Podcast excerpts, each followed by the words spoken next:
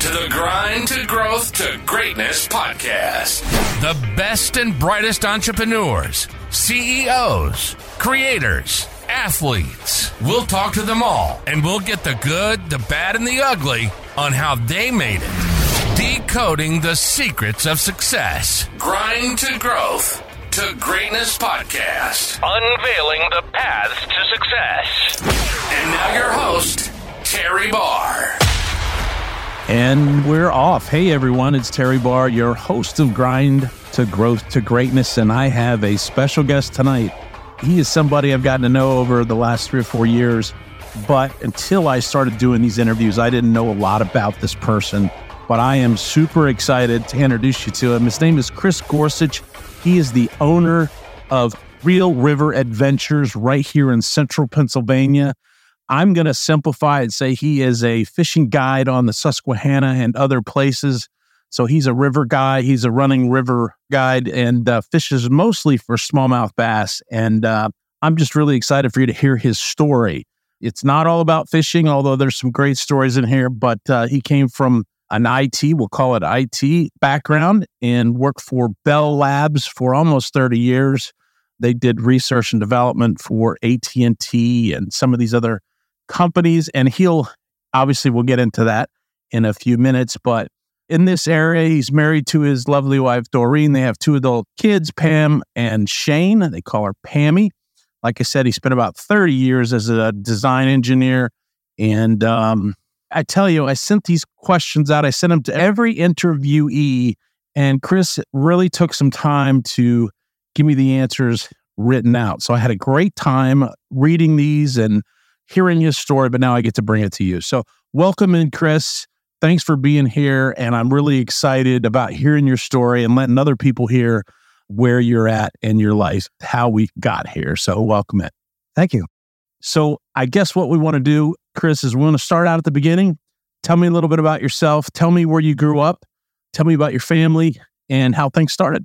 So my family's originally from South Central Pennsylvania, and long before I was born, my mom and dad, after they were married, moved to New York State. They lived in the Hudson Valley and worked in the Hudson Valley, and they're still there today. So my dad still runs, actually just retired this year from uh, his automotive shop. And uh, that's where I did all my hunting and fishing as a youth. And then my grandfather, of course, from the Mount Union area, Huntingdon, Mount Union area, he would hijack me every summer and take me away from my mother for a week or two or three. And we would spend our time fishing the Juniata River out of a, a homemade John boat that was built out of wood. We would usually build them around Easter. And then uh, we would float down the river so far, chain to a tree. My uncle would pick us up, float down the river the next day, a little further, a little further, until we got to a campground at the bottom where the Susquehanna and the Juniata meet okay. in Duncannon. The campground there is the Riverfront Campground. And uh, at the time, it was owned by Leroy. Leroy. Leroy, yeah. Okay. And uh, our last time together, we would you know, pour kerosene on it and burn the boat. Like, wow. And so you're like a modern day Tom Sawyer. On that's what it felt like. Yeah, I did it. Cane poles. Wow. Helger mites. Very cool. Did you have a lot of success when you were a kid? Did you? you uh, it was a lot of a lot of success. The river back then, we're talking, you know, the early seventies, was just jam packed of eight, nine, ten inch smallmouth that just would eat anything, especially yeah. if you had live bait. Yeah. Well, I know that river, the Susquehanna River, at least, has gone through some ups and downs over the past few years, and the the fishery is evidently, and you can speak to this, but the fishery has gone through some tough times, and I guess it's kind of back on its way back up. But uh, yeah, and nature seems to be healing itself in that department. I yeah. think the state helped a little bit with some moratoriums and uh, mm-hmm. catch and release only. But over the last ten years, it's really improved from where it was in the early two thousands, yeah. two thousand two. So now your dad, you talked about your dad working in uh, the automotive business, had his own automotive shop, and said it's been there for over fifty years. Was your dad able to get out and fish with you also, or was he just, was he a work guy? He worked a lot. I think he worked a lot, but we did spend a lot of vacations. But we every year we would spend two weeks someplace. And it was almost always near either the ocean or it was on a lake or a river someplace. So we would fish then. He knew that I was into fishing. I think he he tolerated it, and he still fishes with me today. Oh, does he? But I think he. I don't think it's his passion. His passion was bow hunting. So you know, he went into archery a lot, and um, I enjoyed hunting, but the fishing thing really has me, has my blood. Got the bug, huh? Yeah. Got the bug. And so your your grandfather, he would pick up the slack when, when dad was working a lot and you had summers off. So you could, yeah, my grandfather and I were very much, you know, it was one of those things where you, you'd say one more cast and an hour later you were still casting. Still casting. Very, very interesting. What do you think as a young boy really drew you to fishing overall? You know, I was a hunter as a young kid. I loved to go out squirrel hunting. And then I kind of went through a phase where I really enjoyed fishing, caught my eye, and then I back to bow hunting. But sometimes it, it fascinates me when people like yourself have a passion that is a lifelong passion that never kind of wanes. My lifelong passions have changed, you know? And I'm not sure why. I love to fish a lot. I love to hunt. I love to be in the outdoors, but I have other things that I like to do as well. But why do you think the fishing really kind of caught your? I think it was, you know, it almost had to be the way that my grandfather brought me into it. And it was one of those relationships that when you catch a fish and everybody's happy, I can remember him being thrilled when I caught my very first bass. I mean, I can remember that. And I couldn't have been very old. And my, see, my, my grandfather, my aunts, my aunt Barb and Betty took me out when I was, I might have been three years old fishing for trout. And I that it's a fun story to hear from them. But I just remember when you were out there, it was, I had such a passion for it. It was almost an addiction. I mean, from a very early age, it's all I wanted to do. I mean, I can remember dragging my cousin Kevin out to fish for suckers. I mean, he was such, never probably thanked him enough, but he was such a patient older cousin. Yeah. Because he would straddle with me over the summers to take me out, you know, and I would you have to walk down this long railroad bed to get to a stream that was almost choked completely, and it had these little chub suckers in there, and that's all I wanted to do, yeah. fish for fish for them. And then as I got older, I went to everybody, every farmer in the area in the Hudson Valley and the Catskill Mountains.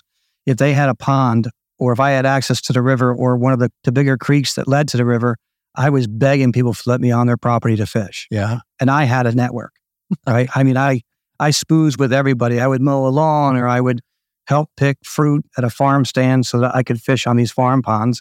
And they would always tell me, I don't think there's anything in there, but you know, there always was. There's always something in there. So I fished, and I can remember a friend of mine, John, who literally went to my mother when I was about ten years old and said, I think there's something wrong with Chris because, you know, all he wants to do is fish, right? Yeah. It's like, what are we going to do tomorrow? Or we're going to fish. We're going to fish. It was just the way, I mean, uh, you and I uh, know uh, a young man that we've, we've both gotten to know a little bit, uh, Jonah Pasquale, and he's one of our friends' son. Oh yeah, kindred spirit. For sure. Yeah, kindred spirit with you guys are just, you guys were just alike. And I know he's, you know, he's in college now. He doesn't fish as much, but he, he just texted me the other way on the way down to Georgia when he was Uh, going home. He's like, oh, we got to get out of fish. He's, so he's still, it's still in there simmering. So it's one of those things for me. I think, I think the whole idea of fishing and hunting and hiking and camping, it's this romantic relationship with nature.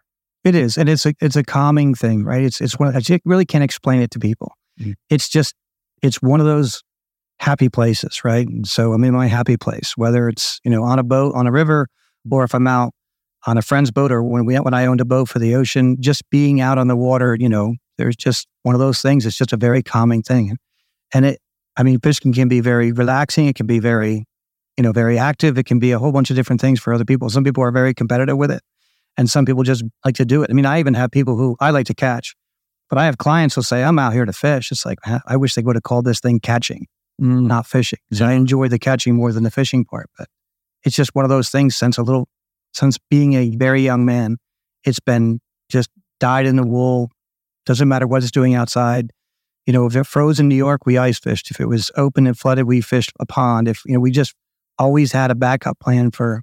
Yeah. And I, I think it's interesting to me, your story, as I read through your, your questions, one of the things that popped out to me was, I think people like myself, and I run into these people, you know, we, I like to hunt. That doesn't mean I'm killing something. I like to fish. That doesn't mean I'm catching something. And you're just kind of the opposite with that.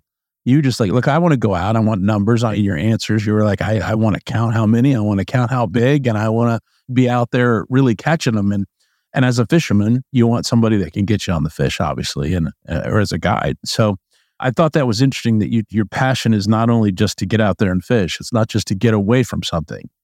It's actually to go to do something and to catch something. Yet I think that that goes with my my education, my work as an engineer. I like to log things. I like to, you know, look at month to month, year to year. I mean, I have a logbook that is close to thirty years old where mm. pretty much every trip, you know, I log, you know, ten different things about the trip, whether it's, you know, the temperature, the, the air temperature, the water temperature, the water depth, where I'm fishing, what I'm fishing with, and what the, you know, the, what the biggest five fish were and, you know, how many fish we caught that day. And just as a, as a measurement myself, trying to figure out, you know, I won't say constantly getting better, but recognizing that there's so much to see every single day. There's so much to experience. There's so much to learn. I love that part of it. Yeah. And that's, that is a fascinating part of you from my perspective, is because I, you know, I like to fish. I love to try to learn about fishing in my free time, but you know, you're as close to an expert as I've ever met when it comes to the science of fishing. And uh, there is a science to it, whether it's weather patterns or whatever it is. So it's, it's, you know, I thought, I don't need a fishing guide. I do some trout fishing. What do I, I'll just go out on the stream and fish. And the, the bottom line is to have a great time with somebody that knows the river and knows the environment. It's a lot of different trip. That's for sure. It's a different trip. Well, it's a little easier to catch them. I think people give guides a lot more credit than we deserve, but it's a little bit easier to catch these fish when you're on the water two hundred to two hundred thirty days a year, right? And even, you know, when I go on vacation, unless my wife insists that we do something different, there's almost always a fishing aspect to it, right? So it's, even in my downtime, I fish. Which is well, great. And that's interesting as well. Your, I mean, I, I know your wife as well, Doreen, and uh, through Facebook and Instagram and stuff, I see your post, and and about every fourth or fifth post, she's in it. I mean, she's out there fishing and banging around there with you, and I, I think what a great relationship to have somebody that enjoys your passion as well. She always been that way. Yeah. I mean, I'd, I'd, she's always enjoyed the outdoors. And like I said, we do do some tropical vacations where right. It's just a complete refresh, you know. Departure from fishing, yeah. But but we do tend to spend a, a week or so in New York every year fishing, you know, you know, some lake, someplace. And either we've never fished before or someplace we haven't fished for a year or two. Or And we just enjoy, we enjoy spending the time together. And those trips are usually four three-hour trips or four two-hour trips in a, on a summer night or summer day, right? We'll go out maybe ten times during the week for, you know, two, three hours at a time, maybe twice a day. Mm. I can imagine that your family, when I call your family, I've seen your your daughter out there as well and your son-in-law. I'm, I don't know if your son fishes at all because yep. he fishes as well. There must be some sort of balance there, at least a mental kind of checkpoint for you to say, all right, am I, you know, we're on a family vacation. Everybody likes to fish, but am I pushing this fishing thing too far? And that's why I try to keep them to just a couple hours. Yeah. Right? So when the kids were little, they enjoyed the swimming aspect of it more than the fishing. And so I would literally, I don't know if I'll get in trouble for this, but I would literally take them up on the rapids on the Delaware, and there was an island there, and I would toss them out of the jet boat with their life preservers on, mm-hmm. and I would run down the backside of the island and collect them with one of those plastic, you know, yeah. dock hooks. Yeah, you know, catch them by the thing. Yeah. Probably three, four, or five years old at wow. the time. My wife was, you know, on a a trip one year with her girlfriends to, I think it was to England, and I had the kids for four or five days, and we just Tom Sawyered it the whole time. No. We just, um, yep, we went to some, you know, remote island and and rough camped for two or three days, and they had a blast. That's great. I think the kids need to do more of that in this day and age. Like, goodness gracious, the quote-unquote screen time that you're trying to limit your kids and, and even adults. It's incredible. But I want to talk a little bit about your time in school as a high school student, because it's a pretty unique story that you were part of the first computer lab in your high school. Is that right? So the DOS system really came to the public around nineteen eighty-one. And so the computer lab that we had, you know, was was non-existent. I mean, everybody has a computer yeah. lab probably in their schools now, sure. but the computers were pretty much, you know, they were all almost mainframe type things. And then, of course, we got to the DOS system, and the schools wanted to set up these little tiny, you know, black and white DOS systems that so people mm-hmm. could learn basic programming. Right. So I enjoyed math, did very well in math. It really excelled at science. And this programming language is just something that was fun to play with. So it was new. It was fun. Probably like anything like a computer game now, right? Yeah. Kind of like, you know, you have these kids that are almost I T experts from the moment they get out because, you know, you, they look at the back of the, of, uh, of their either Xbox or PlayStation, and right. just it just seems to come come natural to them. And it's probably the same thing. So I think I lucked into a lot of what I've done, mm. right? The right time, right? The opportunity, right timing. Yeah, exactly. So it just happened that this technology was born and went to market when I was in the tenth, eleventh, twelfth grade. And so I was able to put, you know, together a school lab. Mm. And um, with that, went to school to work on computers, to to take some software classes, some hardware classes. And this seemed to be a passion. It seemed to fit, right? Anything that was mathematics seemed to fit, right? Well, it's, it's, it is interesting because I read a book and it was called Outliers by Malcolm Gladwell. And I don't know if you've read it, but you'd probably be interested in it because it talks a lot about opportunity and timing. And some of the biggest software developers, you know, back in the early, early nineteen seventies, Bill Joy and, and Bill Gates, all those guys that uh, were kind of on the cusp of computers, if you will, wasn't necessarily that they were great at something. It was more that they had opportunity and they were on the cutting edge of that, you know, that technology, just like you were in a high, I think Michigan was the first computer lab in the country, one of the, the biggest and best in, in the nineteen late nineteen seventies, I guess. But when I read this book, it reminded me when you when you send me your, your answers, it reminded me of this because you were kind of like, okay, I'm good at math, I'm good at science, and somebody said something in front of that really just kind of sparked your interest. It was new and it was upcoming, and you had the opportunity to be on the, you know, the doorstep of that. What was that like for you?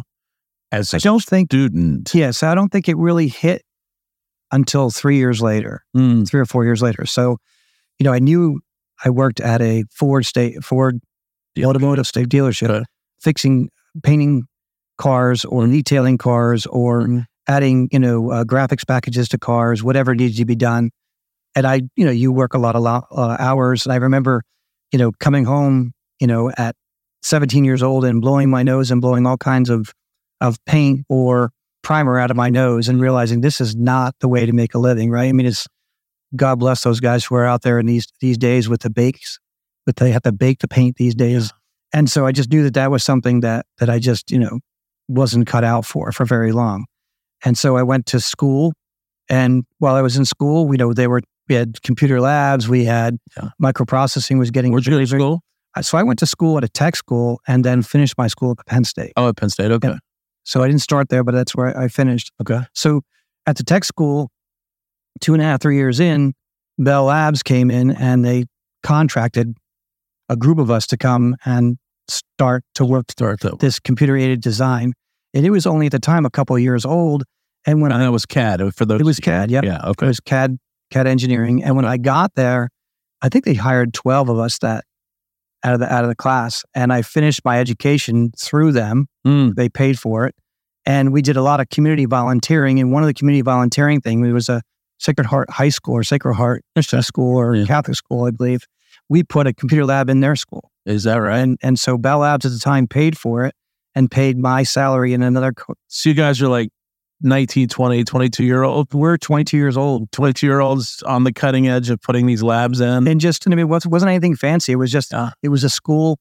It was a, a Catholic school in the town that we were in, in Allentown. Right. And they needed, you know, we volunteered. I forget what the name of the organization was, but uh, my mentor at the time, Oscar Mercado, he ha- was the connection to this school. And we did this for probably four or five years. We had a little computer lab and taught basic programming language. And I mean, you're talking back in the day when these things were just a box, yeah. T V screen, you know, so a few games and... Yeah, if you look back on that that period of time in your life, just call it that three or four years that you did that. Can you remember what that was like? I absolutely do. I mean, right? tell me, tell me that must have been kind of surreal that you were on the front line of something new it, and exciting. It just, it was just one of those things where, where when we came into this, almost all of the integrated circuit design that was done at that time was done without computers. Mm. It's hard to imagine. And so what my first assignment was, was to create, take these discrete components, these transistors, all these discrete components, you know, a, a timing circuitry or whatever it was, and take them from a drawing and move them to a C A D organization, right? And then, you know, I got to watch the technology grow, you know, in thirty years from microns to nanometer technology. So I just got, I, I happened to be there. And I, like I said, I don't know that, you know, you the brightest and the best, but I got to be there when it was just emerging. Mm. So I got to do a lot of things with Apple. I got to do a lot of things with, with Texas Instruments. I, I did stuff for Bell Laboratories. Uh, I was working for and working for and at Intel for a long time. So I got to do some government work. It was a lot of fun, and, and it was a varied, and it was a pieces of stuff. So, you know, it was pieces of bringing the U S B two market into the market. It was pieces of when Sirius Radio was first designed, my team did the first I C chips for that. So we did all the C A D work for that, that which now uh, Sirius X M Radio. Mm-hmm. But at the time, X M was a competitor, and we were racing against them to launch satellites first and test our stuff first. So it was it was actually a lot of fun to be on that that piece. And for a lot of the technology, like smart T V, paying for a, a, a radio station, paying for T V that was free, yeah. just seemed insane to me. But if they were going to pay me to do it, it's like, that's, we'll do yeah, that. That's fine. Absolutely. But you know, the, the way the technology worked, I think just because we were the first ones there, we were the we were the first generation of it. Yeah. We really got the benefit. Like I said, yeah. don't believe it was the brightest uh, people in the bunch, but we we fit that need. And then as I got into management, you know, I was able to to go out and recruit from Penn State and pull some just awesome talent into our yeah. our designer tools. And so you know, it was a fun twenty-nine years of of my life, and I was very passionate about it. I mean, yeah, that was my next question. I, I wanted to, even you talking about it. Now you're you're a pretty high energy guy to start with, but even when you're talking about it, you're recalling some of the things that you were involved in, and it, it seems to me that they, that was a very exciting time. And the other part of what you just said is I'm I'm getting that as a it kind of a thread through all of my interviews is. And I feel the same way. I'm not the really the smartest guy in the, in the room, but it gave me an opportunity, to, gave you the opportunity to bring in, and all of a sudden bring in all these really, you know, these really intellectual study guys, or what do you want to call them, to execute what you're yeah, trying to do. I, I listened to your last podcast yeah. and I, I really enjoyed it. What a tremendous story. But I remember him saying that uh, something along the lines, he wasn't the smartest person in the room. And I had a mentor once that said, if you're the smartest person in a room, go to a different room. Mm. You know, if you feel like you're the smartest person in that room, you go to a different room. You're constantly looking for challenges. That's interesting. Yeah, that's you, that's pretty good. You want to keep on growing. And see, the passion that I had for it was incredible. Um, I have some best friends to this day that still work where I was working. And I just lost my edge. I mean, that that last couple tell, of years. Tell me about that. Tell me about losing your edge. You use the term losing your edge. So you can stay, you know, people talk about a, a golden parachute, right? I always call them golden handcuffs. So you're in a, you're in a job that's paying you incredible money to do a job that you've been doing for years. And I didn't have the passion for it. So I don't think I was giving my team my best ever, right? So, you know, I take I like to take pride in what I do. I want to do the best. I want to offer the best that I can offer. And those last twelve to fourteen months were tough. They were tough because I was torn between wanting to fish. I was torn from wanting to do something different. I was uh, was watching a lot of friends retire and doing things that they really enjoyed. And I just looked at my team who was, you know, working hours and hours and hours and hours. And I just didn't feel like I was contributing to the level that I had been contributing at. at all the way through my career, I was very, I was ranked very high. The the people I worked for loved me. The customers loved me. I felt like I was giving everything I had. We would work five, six, seven days a week. I would work ten, twelve, fifteen hours a day. It just was joyful. It was fun. I had a team of people that I worked with across the country and abroad. Um, even a team, you know, we even had a, a team in, in Xi'an, China. So it was a fun, fun time, but I started to get burned out. And when I got burnt out, the passion went away. When the passion went away, I just wasn't giving enough to, I could have stayed. Sure. But it just was one of those things where I, I, I felt it was would serve me best, serve the company best, serve my team the best to to to step away. Well, that's interesting. The, uh, that kind of leads me into my next question is really how, how in that period of time, how did you keep working those twelve or fifteen hours a day, having the the the meetings at seven o'clock in the morning with your U S team and then at seven at night across in Europe and other places? How did you struggle with your life balance, your work, family life balance. Sorry, G, this can kind of go back to, to, you know, a good and bad lesson from my parents, right? So my parents were very hard workers. Uh, my dad always, he worked until just recently, worked six days a week in his own shop, right?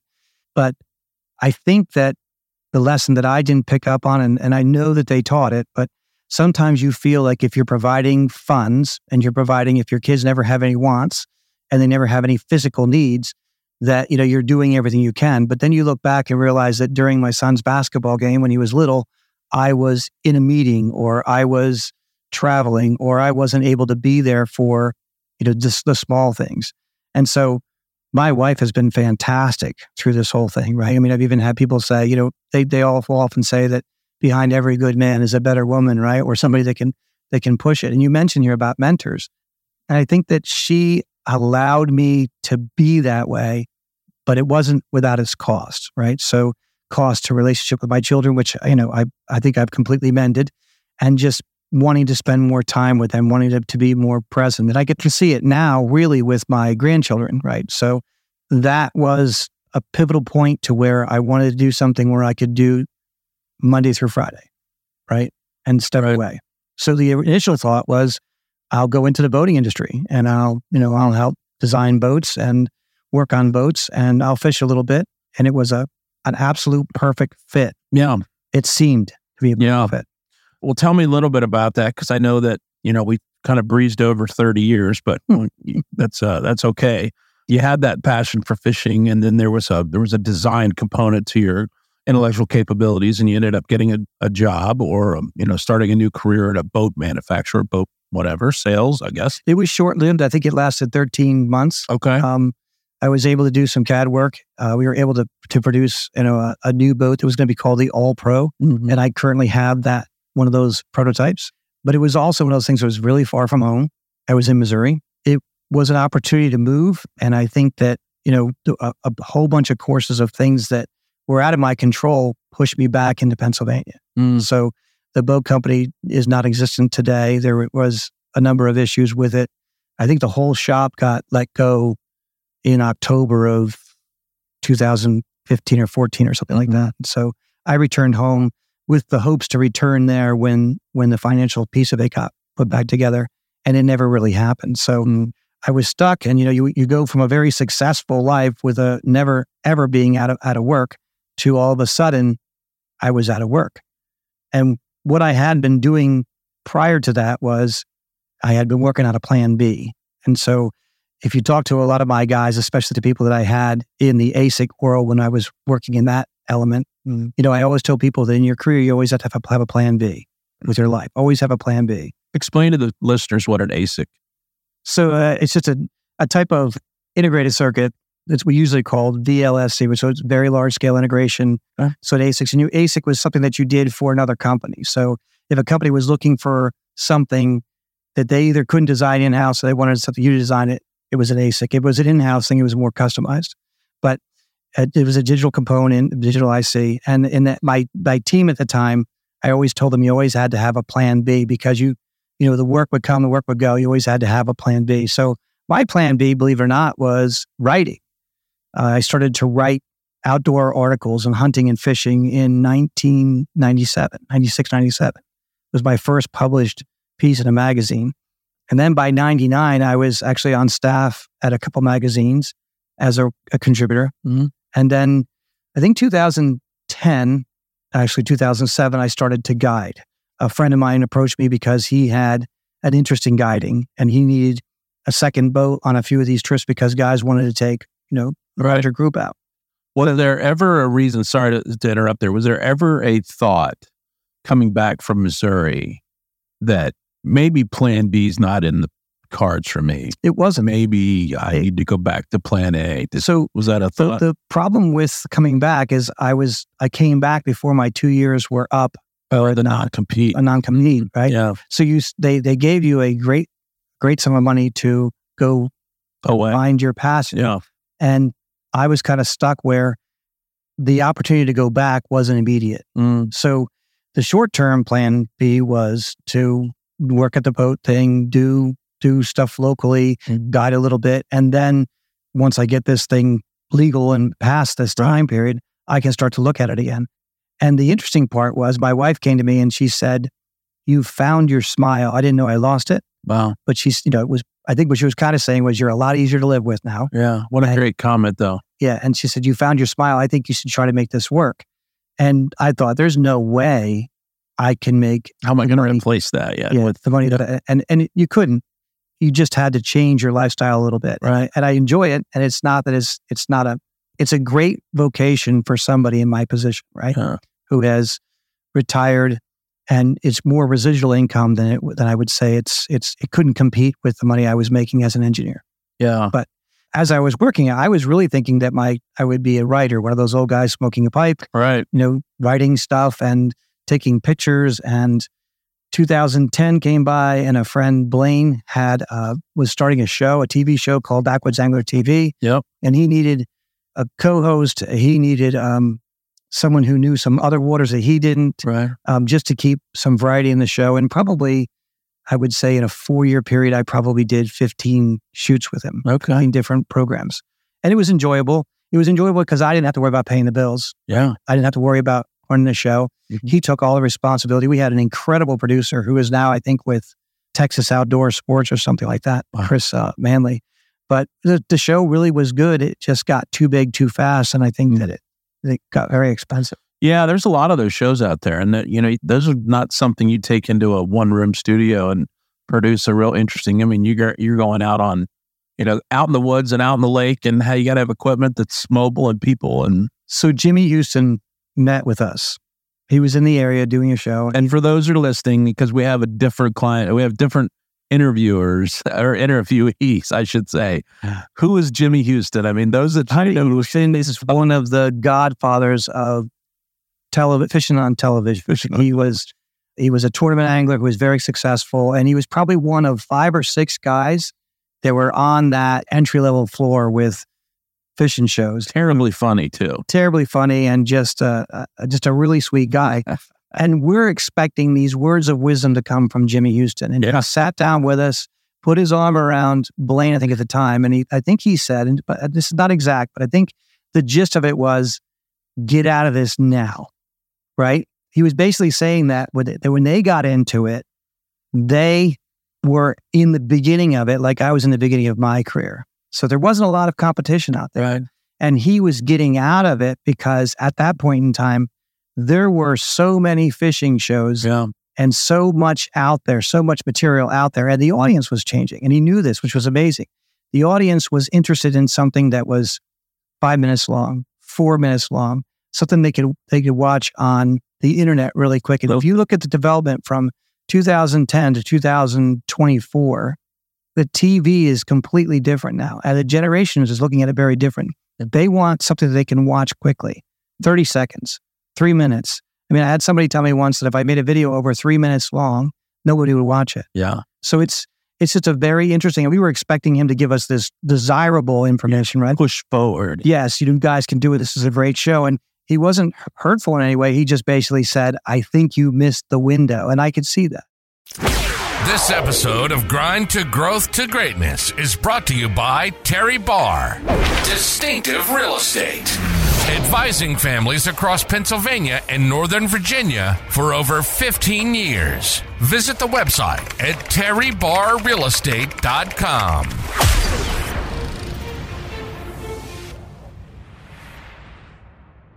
So let me transition a little bit into your guiding. I know that that's really the period of time that I met you. I mean, we uh, we went to the same church for a while. Then I found out you were a fisherman. That was about the time our friend Jonah was getting into it. And I did, obviously didn't know how much of a fisherman, but that's when we we started to meet and you guide. And then I found out, oh, he guides two hundred to two hundred twenty days a year. And I was like, how does somebody do anything for that many days out of the year? What is your philosophy in your business? Do you have a general philosophy on how you run your guiding business? You said something very interesting in one of your answers to you, that you run a travel and entertainment business. Yeah. So, you know, everybody fishes for different reason and everybody comes to fish for different reasons. So I view me as travel and entertainment. So every day writes its own story. Every client wants to do something a little bit different. Um, we primarily target smallmouth bass. And I have people who come out to fit, catch a bigger fish than they caught the last time, um, or are looking for a personal best, a P B, they call it, or P B S, right. Personal best smallmouth. Or they want to come out and catch, you know, more fish than they've ever caught in their life. Or they just want to be on the river. Or they want to fish a new area that they haven't fished. So I don't, I don't like to go out. This is not to knock what anybody else does, but sure. I don't like to go out of the same boat ramp every single day. I like to move around throughout the year. I like to be, I mean, I'll launch at a, literally will launch out of fifteen different boat ramps through the course of. Well, and that's also, that's also something I, and, and you can speak, throw this in there, but I mean, you spend part of the year up north and part of the year down here. Right. So that, that in itself is, you know, I just, something. It just fits my personality and it seems to fit my clientele. So I don't get bored out of launching out of the same ramp, and I'm not knocking anybody that does that, yeah. But I get kind of bored fishing out of the same spot all the time. And even when I'm up north, you know, I have twenty-six miles of river to play around with. And if I get bored of that, I can just drive a half hour away and, and put it in a brand new water, and it feels new. Even though, you know, what is the old comment? You never step into the same river twice, because yeah. It's never the same level, it's never the same day, never the same time period, and the fish are never never operating the same function. So there's a lot to it that that does it.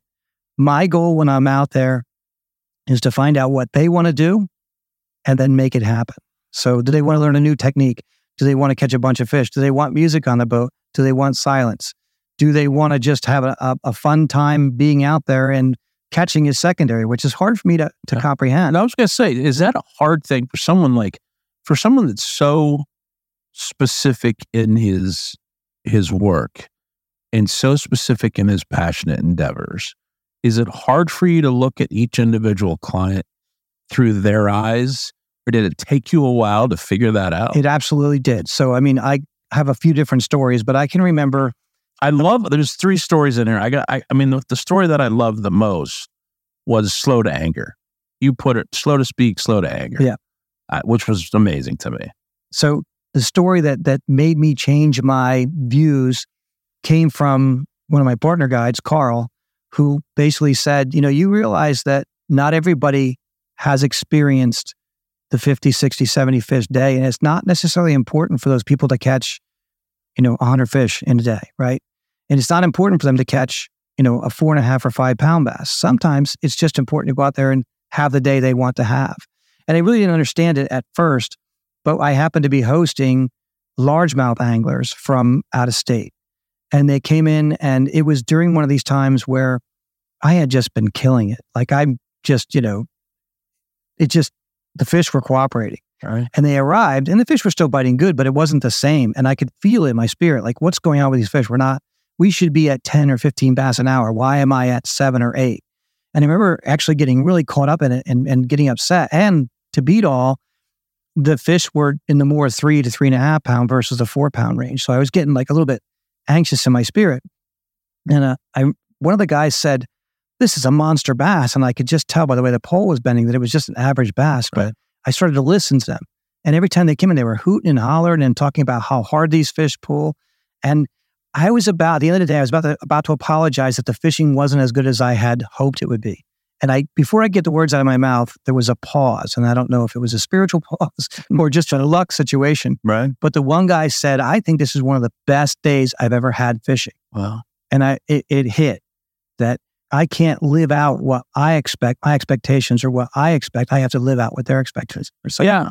It is, it's one of those things where I could have ruined their expectations by saying, oh, I'm sorry, it wasn't as good. It's like, well, yeah. It wasn't as good. So I just kind of let things happen and, and kind of go through that. Well, you know, that's a perfect story. And there's a lot of parallels between that story in itself and what I do. And, you know, I'm in the real estate business. We sell real estate here in central Pennsylvania and northern Virginia. But there's a lot of times that I have to reserve my own thoughts about a property to really see what that customer thinks of that property. It's interesting because every customer is looking for something different. Every customer has different expectations. They have different tolerances. They have different likes and dislikes and needs and wants. And it's not my job to put my needs and wants or my likes and dislikes or my expectations on them.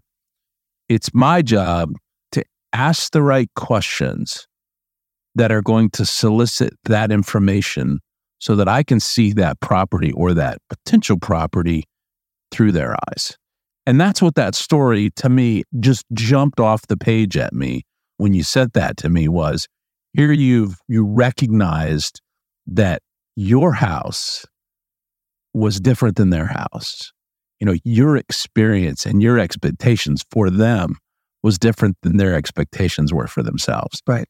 I thought that was amazing. It was. And I think actually, you know, having bought a house and sold a house and hopefully buying a house soon, yeah. uh, at your, at your, at your guidance, uh, I see that, you know, I, I, you know, I always tell my wife, Terry has mad skills. Mm-hmm. So the slow to anger story is a, is a very humbling story, right? So it was, it's rare for me to have somebody show up late for fishing. Mm-hmm. And on this particular morning, the client was about fifteen, twenty minutes late. And right. it, I was a little, getting a little bit aggravated because I wanted to be the first guy out. I wanted to, to take him to this one spot that I knew had some great fish. And he loves to throw top water. So I thought, you know, getting an early start right. would have really helped. And he showed up and um, instead of bringing his regular partner, he had a young man with him. And which is great. I love, I love when to meet new people. I love having kids on the boat. And he was probably, I'd say sixteen years old. And um, I had just got in a brand new shipment of these Daiwa reels that were just hot. Yeah. Press, yeah. Hot, literally the cat's meow. Yeah. It was, you know, it was a brand new year for their L T series. And I had, I had waited forever to get these reels in. And for those that don't know these, I mean, a, a reel like he's talking about, I mean, you can pay fifty bucks for a reel and you can pay a thousand dollars for a reel. So the reels you're talking about are three or four hundred bucks. Right? Probably close to three hundred dollars. Yeah. Right? So this was, you know, I, I, I, I like to have the nicest equipment available, but not so crazy that the clients couldn't afford it if they wanted to. Right. So I try to keep my rod somewhere around two hundred fifty to three hundred dollars. I try to keep the reels somewhere around two hundred to three hundred dollars. So it sounds a lot, but it, you know, it's, it's one of those tools for it. And they can get a chance to feel, you know, sure. What what's the difference between a two hundred dollars setup or a, a six hundred dollars setup? So I had these beautiful setups, custom rods, and this this reel on. And I could not wait to get this person's view on it because, you know, he's he's a, a consummate angler. So we get on the boat and the young man is fishing. He's very quiet and he's enjoying the heck out of the day. He's catching fish, but it, I noticed he had a very strange way to cast. Right. And the way he was casting, he had his spare hand on the the reel seat. Mm-hmm. And we would cast, he would twist the the nut mm-hmm. that was holding the reel on. And I would tell him, I said, if you cast it that way, you're going to flip that reel that reel off of the off rod. The rod. Because it kept on getting loose. I said, or if you're yeah. finding a fish, the reel will come down. And, you know, I would tell him and he would stop doing it for a while and he would go back up. He was catching fish. And I'm a, attending the gentleman on the front of the boat and I hear this splash. It wasn't a natural splash, right? It just, you knew something happened. Yeah. I turn around to see his face. He's got, he's wide-eyed in his face and he's got a beautiful rod, but no reel on it anymore. And we're in current, fast current. We're probably in five foot of water. And he's, I can see him pulling the string. Yes. And when he casts, of course, it came off. So the bail's open. Sure. So he's just pulling against the string. He's going to pull it right off. And it was one of those things where it was just, it got to a point where it was stuck on something and there was nothing I could do. Yeah. No way to get it, no way to retrieve it. And I just popped it off. And they were aware that this was a, sure. a new reel. And I, I remember saying, you know, I, I remember being in my spirit and not acting like I normally, I think I normally I would have actually said something a little bit derogative, right? Yeah. But I remember just going up, hey, it happens. I got one. And I hit him another rod and said, here's another one just like it, right? And he started fishing. And I didn't think anything of it. And the day went on and the day was saved and nobody was upset and it just, it went on. And, you know, I'm thinking, so today I'm not going to earn any money. Not a, not yeah. a big deal. But when you have two hundred earning days and you sure. earn a piece, that's, you know, you're five percent there. Yeah. So it's just one of these days where, you know, you, you realize you're not. But it just took it on the chin. It just took it on the chin. And, yeah. and, and like I said, it was, it was beyond my normal. I'm usually happy-go-lucky, but I'm never that happy-go-lucky.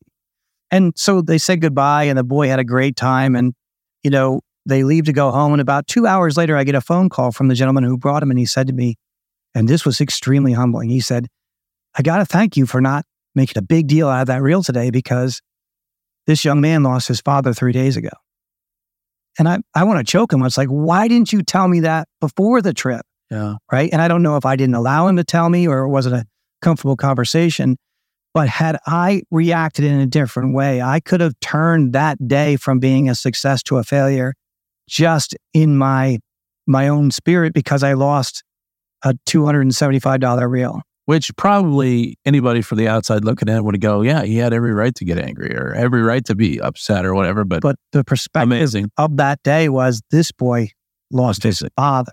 I lost a reel, which I can replace cool. in weeks, right? I mean, I can literally put it on, it's on back order. I can literally get another one in, in two or three weeks. So it just was very eye-opening to me that everybody comes and steps on that boat, has their own problems, has their own things, and they're there, maybe not to escape it, but to enjoy the day away from phone calls or away from customers or away from people like me, Terry. They're looking for a house going, yeah. Harry, come on, man. I mean, that's what fishing's all about for a lot of people, for most people, for and, me especially. And so putting my customers first, trying to understand what they want. And the fact that, you know, I've learned that for me, ninety-five percent of my business is repeat business. I mean, most of my clients are ten-year clients that come two, three, five, ten, fifteen times a year. Yeah, I, I just, I when I read that story, I didn't know where it was going. And I when I got to the end, I'm just like, what another example of of our, our need as people that serve others to listen very carefully to those people, what they're saying, what they're doing, and then I get caught up on our own perspective. And you said something when you were talking about, one of my questions is, what do you value day to day from professionally and personally? And your answer to me was, oh, it helps. It helps that I love what I do. And you said, few people enjoy going out on the rain on those cold days and to go through that.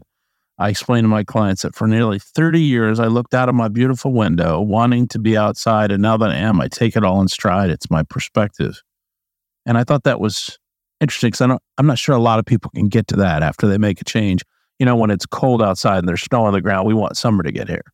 And then when summer gets here, it's one hundred degrees. We want, so we want winter yeah, to get here. Yeah, but as a kid who grew up, you know, yeah. in a very rural area, you know, think farmlands, think miles and miles of woods, think of streams and ponds and literally disappearing for eight, nine, ten hours a day like we did when we were youth, in our youth. And then taking a great job and having a beautiful office and having great people to work with and looking out of this beautiful, you know, castle of a building yeah. outside. And all I wanted to be, even though I was in air conditioning, was just to be outside, right? So now, if it rains or it snows or it's windy, I just, you know, I'm, I I got to enjoy it. This is what I wanted. You know, it's, it's just, this is what I wanted.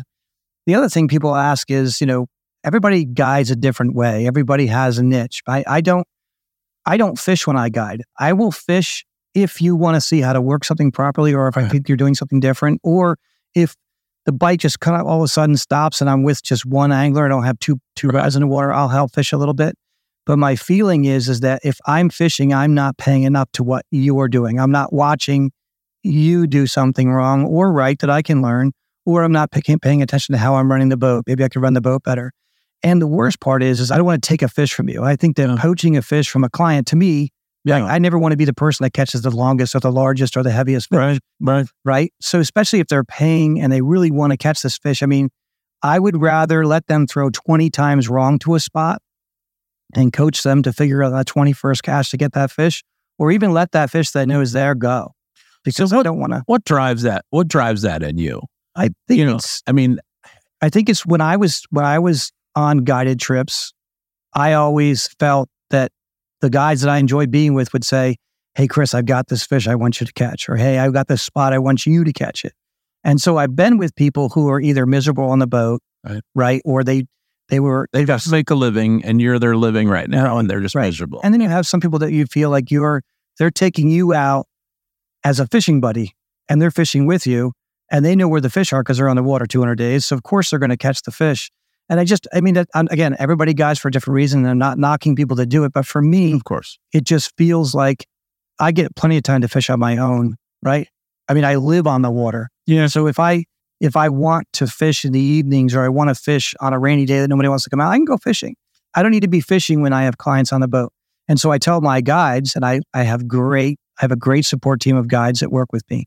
I tell them that the only time I want a rod in your hand is when you're handing it to a client. Yeah. Right. Do they, I, do they accept that? They do. I think they understand that they get to fish whenever they want. I mean, two of them are, are, are reaching or at retirement. Mm. Uh, one is just a few years away. And the other one runs a campground business himself, so he gets to fish whenever he wants to. So I think that they they get it, and and they can choose how much they want to guide versus how much they want to fish, just not at the same time.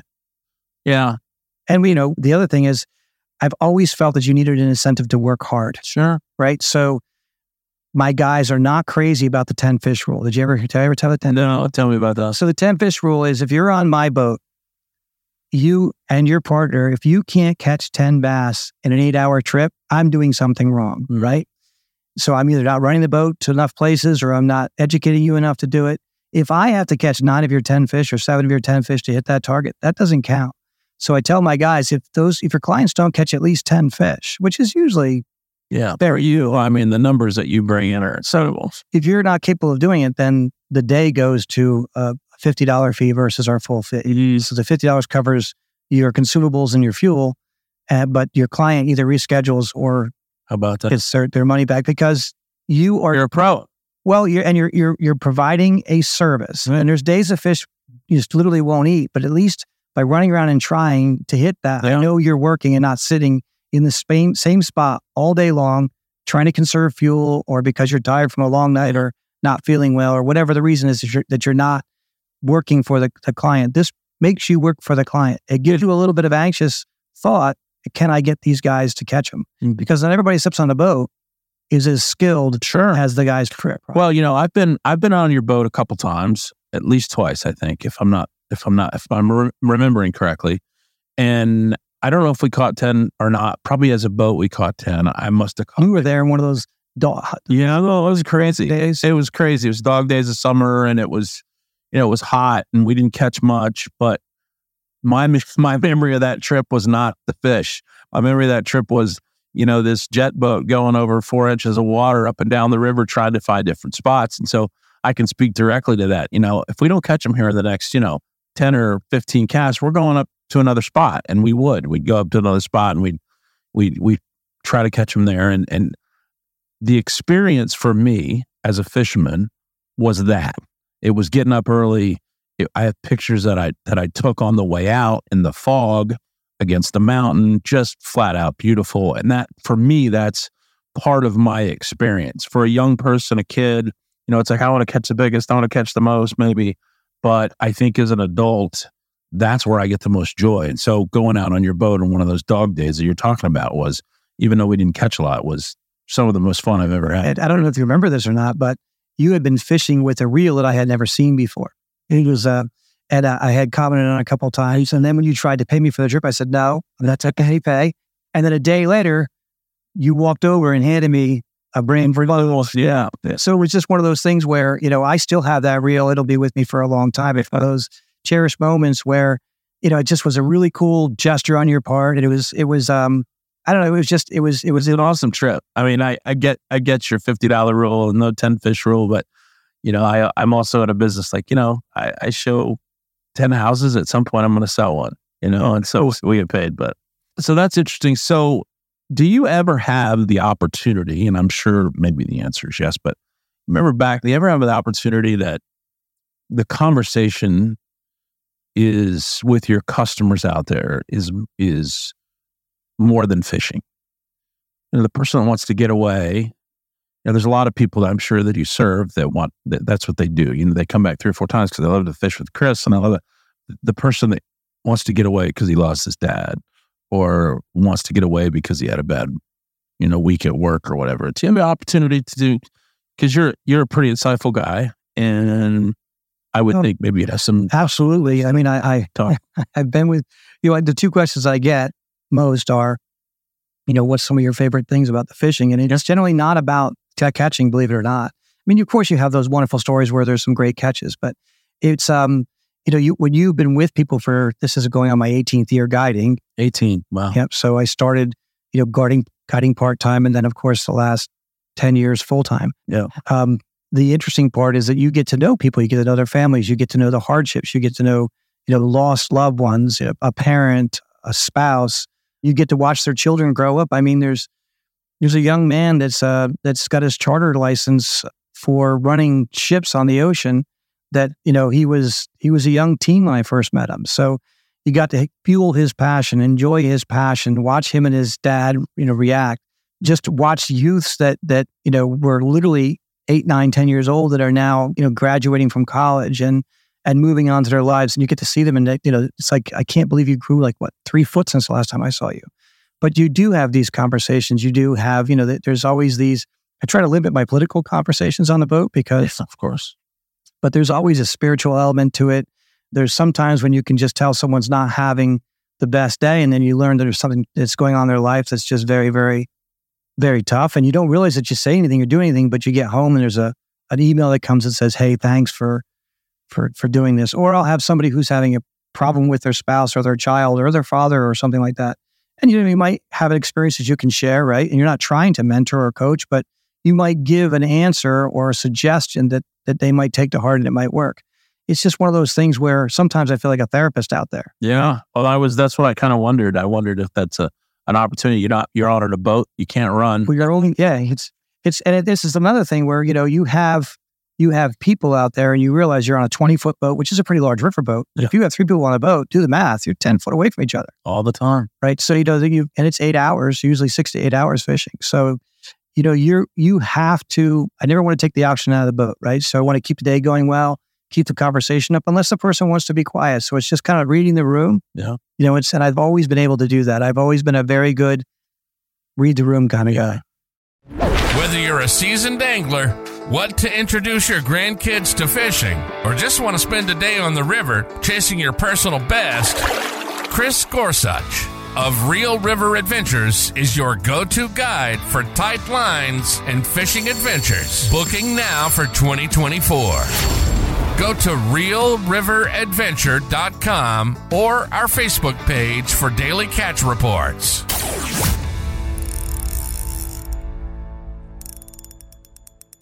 So, Chris, who do you take advice from?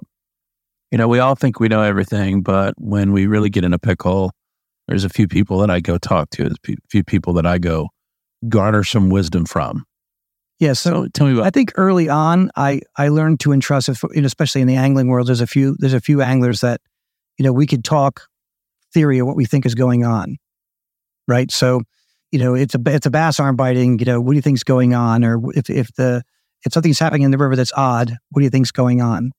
So with that stuff, I can sometimes make a phone call and talk to my buddy Todd. Todd's usually got his his fingers on the river and he knows what's going on, and that kind of stuff is easy.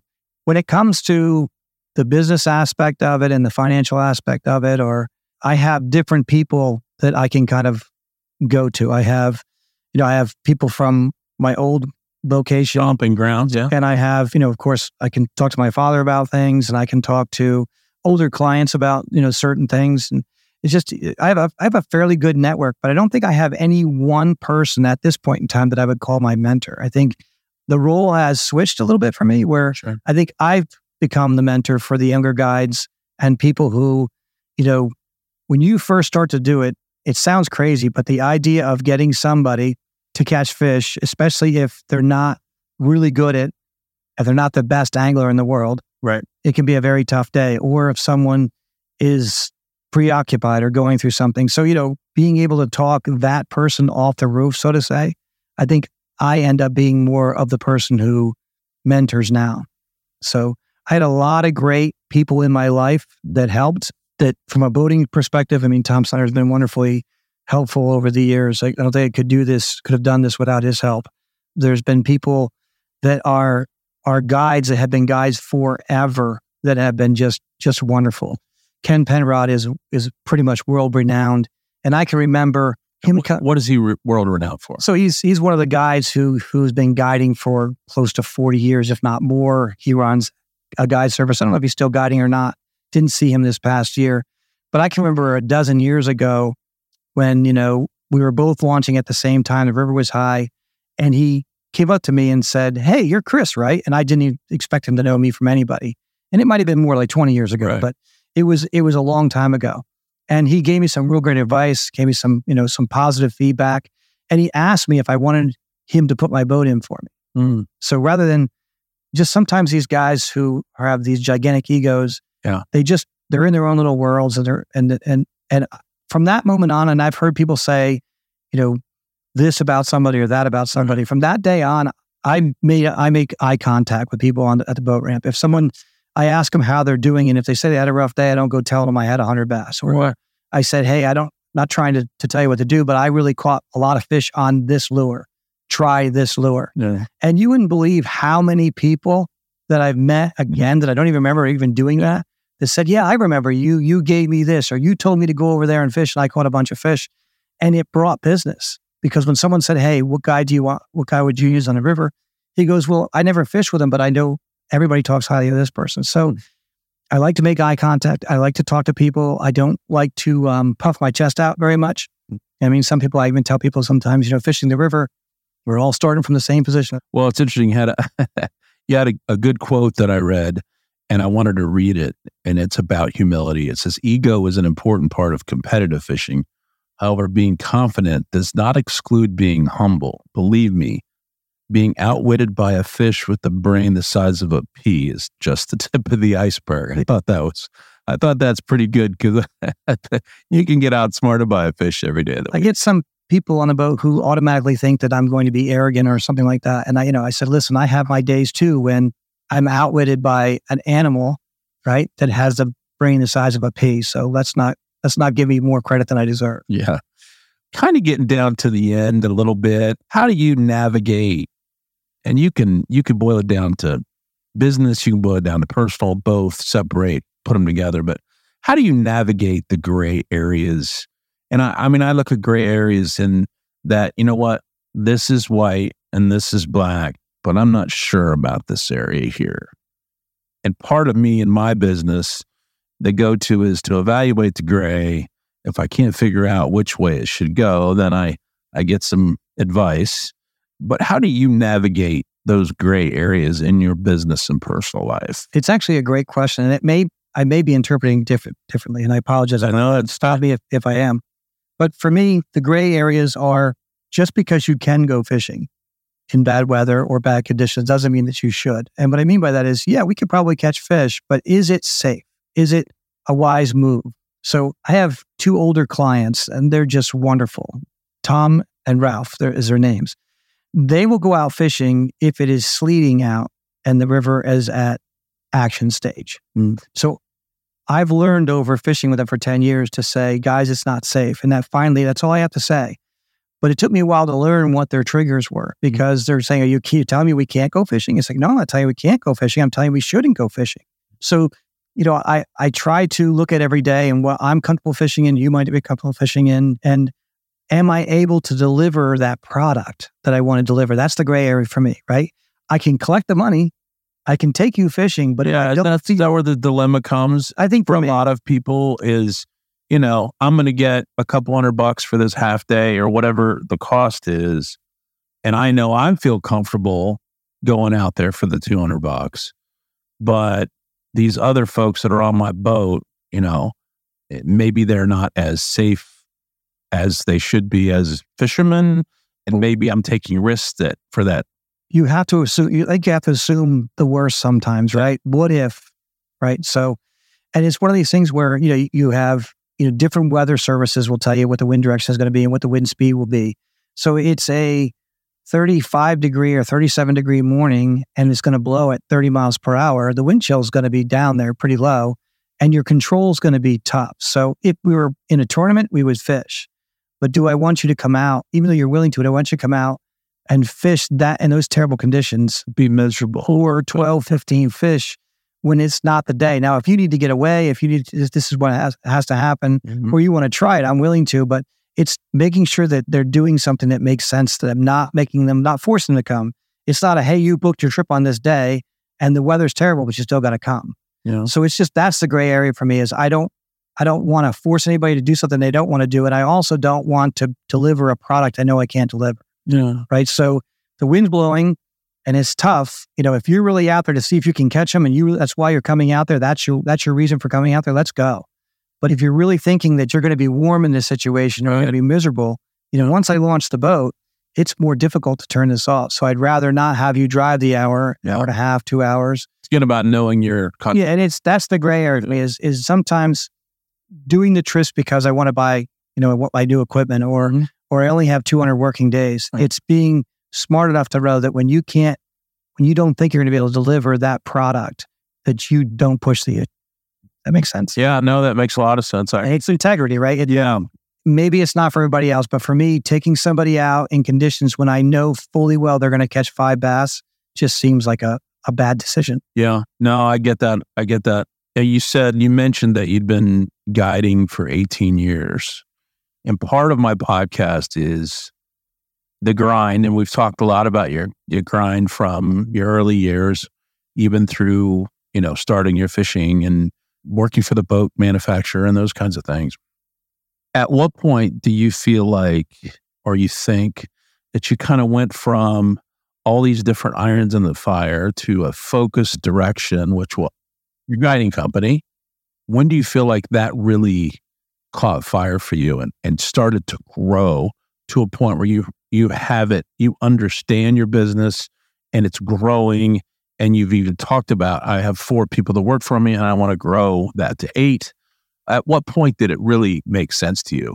I think when I realized what this business is to me, right?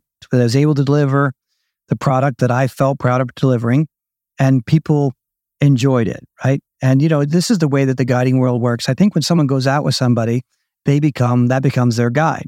Right. And they never really know anybody else because that's who takes them fishing. Comfortable, they're comfortable. Yeah, they're comfortable with it. And that's probably, as long as that person never moves on, they'll probably be the only person they ever go out with. Mm. And then I have people who literally want to learn from everybody they possibly can. So they'll go out with four or five or six or seven guides a year. Mm. And it's always, I think when some of these guys came back to me and said, you know, this was the best guided trip I've ever been on. And not because of what we caught, but because of how you operated the boat, how you taught my son, or how you treated this person.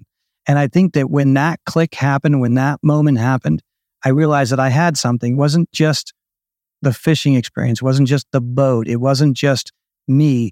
It was the product. Mm. And it was by doing it, by looking at the things I liked when I was a client on someone's boat and the things I didn't like, and then putting those things into practice on my own boat. So I think the feedback and the fact that literally ninety-five percent of my business is repeat business. Usually by this time of year, I'm booked solid. So it's, we're in January and I probably have one hundred fifty of my two hundred plus days. Is that right? Booked. Wow. And that's not me. I think it's the craziness of, of the clients, but, and I'll take a little credit if I can. You have to dig a little bit at the experience that you're providing. And I, I know from my own experience with your, with your company that I had a great time. And and every time I think about it, I've had customers say, oh, I want to go fish. And I'm like, I got to send them with Chris because, you know, they're newer. They want to learn how to fish. So my experiences have always been productive and fun. And, you know, I'll certainly will be doing that again. But um, let's see here. That we're we're almost done. But there was one question that that was interesting to me. And it's probably one of my favorite, my favorite things was, it says, how do you know, what's the future hold for you? What's next for Chris? And you kind of laid it out and you kind of said, well, fifteen years ago, it was a remote assignment somewhere. Yeah. ten years ago, it was just, you know, literally fifteen years ago, I honestly yeah. thought that I would be in either Europe or, or Asia. Yeah. And I would take a big contract for an engineering firm and I would do three or four years and get a great golden parachute. Yeah. And that's what I honestly thought I would be doing. Yeah. Right. You know, ten years ago, literally, I thought that I would be, you know, building boats and designing new boats and working on stuff. I had a, a true passion for it. And, you know, the door closed, right? And you talk about, I was devastated. When that door closed, I was kind of devastated. I yeah. thought, you know, I thought I really had a niche in it. I thought I made the right choices, not to be over spiritual, but I, I remember praying about it, yeah. and feeling that this is where I was being led. And who knows what road you take, what yeah. doors close for another one to open, but it, you know, it, it does take, and that was a very humbling time. And there are plenty of humbling times where without those experiences, I couldn't have gone to the next step. Right. Yeah. And it's, you don't, you don't lay down for it. You just move, you know, you got to do something. Yeah. And so initially right now, if I had to, to answer that question, yeah, I just want to grow my business. I want to, I want to grow my business. I want to have, you know, more family time. I want to bring other guides under our umbrella. I would like to, you know, right now we we have the Delaware River, the Juniata River, the Susquehanna North Branch, the Susquehanna Main Stem. I like the idea of being able to, you know, to grow. And there's, if I find like-minded people who understand exactly what it is, I mean, there's tons of great guides out there. I mean, there's it would be foolish to think that you're the best guide ever. I mean, it's just absolutely foolish. There's there's so many top ten guides, even in our own little area right here in Harrisburg. There's just, I wouldn't even begin to even think that one person's better than the other. But when I find like-minded people and watch them them grow, I mean, I have a young, he's not a young man, but a new new to guiding, but he's been in the in the industry for over thirty years. Mm. He's been in the outdoor industry, fishing, hunting, and he's been a fisherman, and he's been a professional fisherman, and he's a tournament fisherman, and he's on my team, and we're good friends, and he, he this was his very first year, and it was so exciting to watch him blossom, just exciting to see, you know, him go through the ups and downs and and and really succeed. And man, if I had, you know, three or four more of that person, I would be yeah. the most blessed business owner in the world, believe me, because it's just, it's wonderful to watch it happen. How do you define success this late, let's call it late in your career, and this different career that you've... Well, quite honestly, it's not, I've never really been driven by money. I know it sounds crazy. I, I we all need money, and I want money to survive, and I want to be able to to do the next things, and I want things for my family, but I was never driven to money, and I can explain that. In my engineering jobs, I would volunteer for projects that were like B projects, mm-hmm. things that my managers or my, I guess so it would, would be the, yeah. the director of North America would not necessarily want me to do. Right. But I would do these Q T things, even if it wasn't in my wheelhouse. So I learned. Mm-hmm. So whether it was, you know, building satellite things or or doing the Sirius radio, that started out as a B project because it was in another department.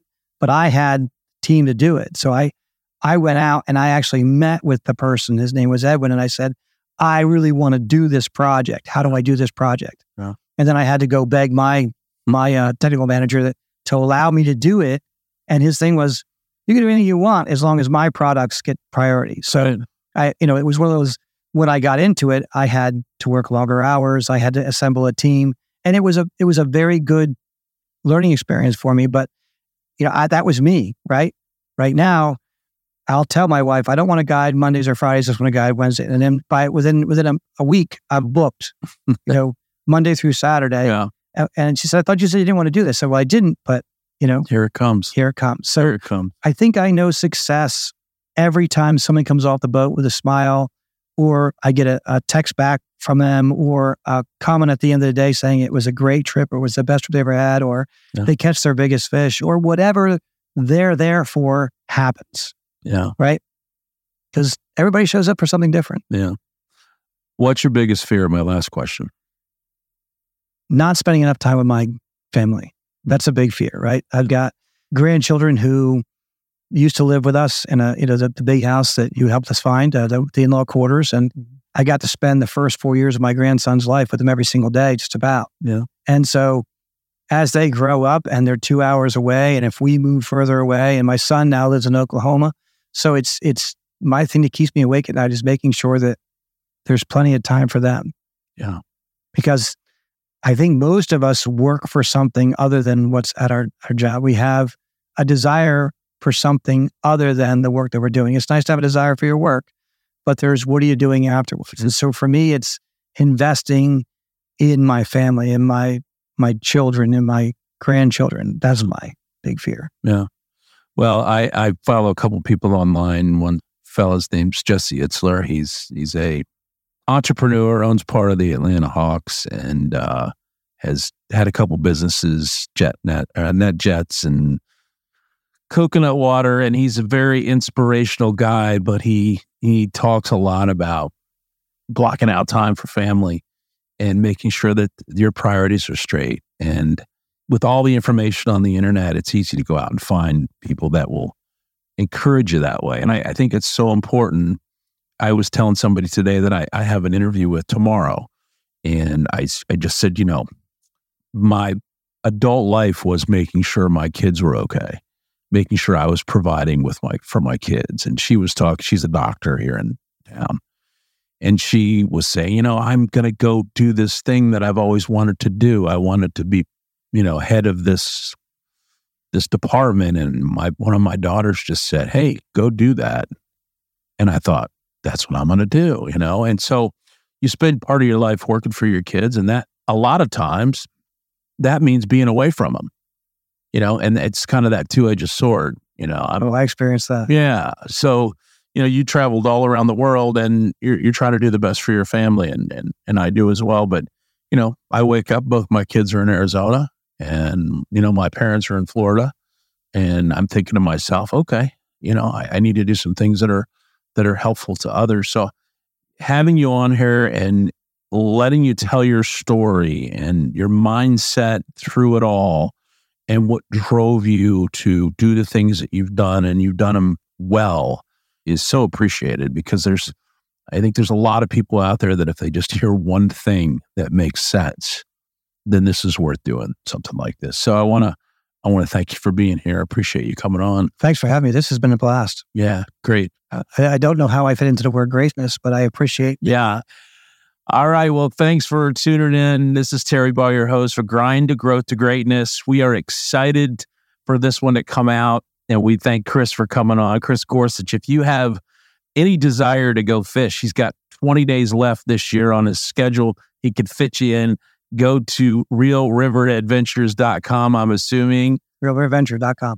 .com, or you can go on to uh, Instagram or Facebook and get some pictures of those gigantic uh, smallmouth that he catches. I can I can promise you it's a great time. So thank for Chris for coming on, and we'll tune in next time, next week, with our next episode.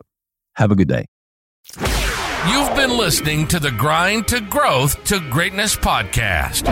Our passion is to talk to the brightest entrepreneurs, C E Os, creators, athletes, anyone who's made it, and dive into their struggles, their successes, and their secrets. We hope you've enjoyed the show. If you did, make sure to like, rate, and review. We'll be back soon, but in the meantime, you can find us on Facebook and Instagram at Grind to Growth to Greatness. See you next time.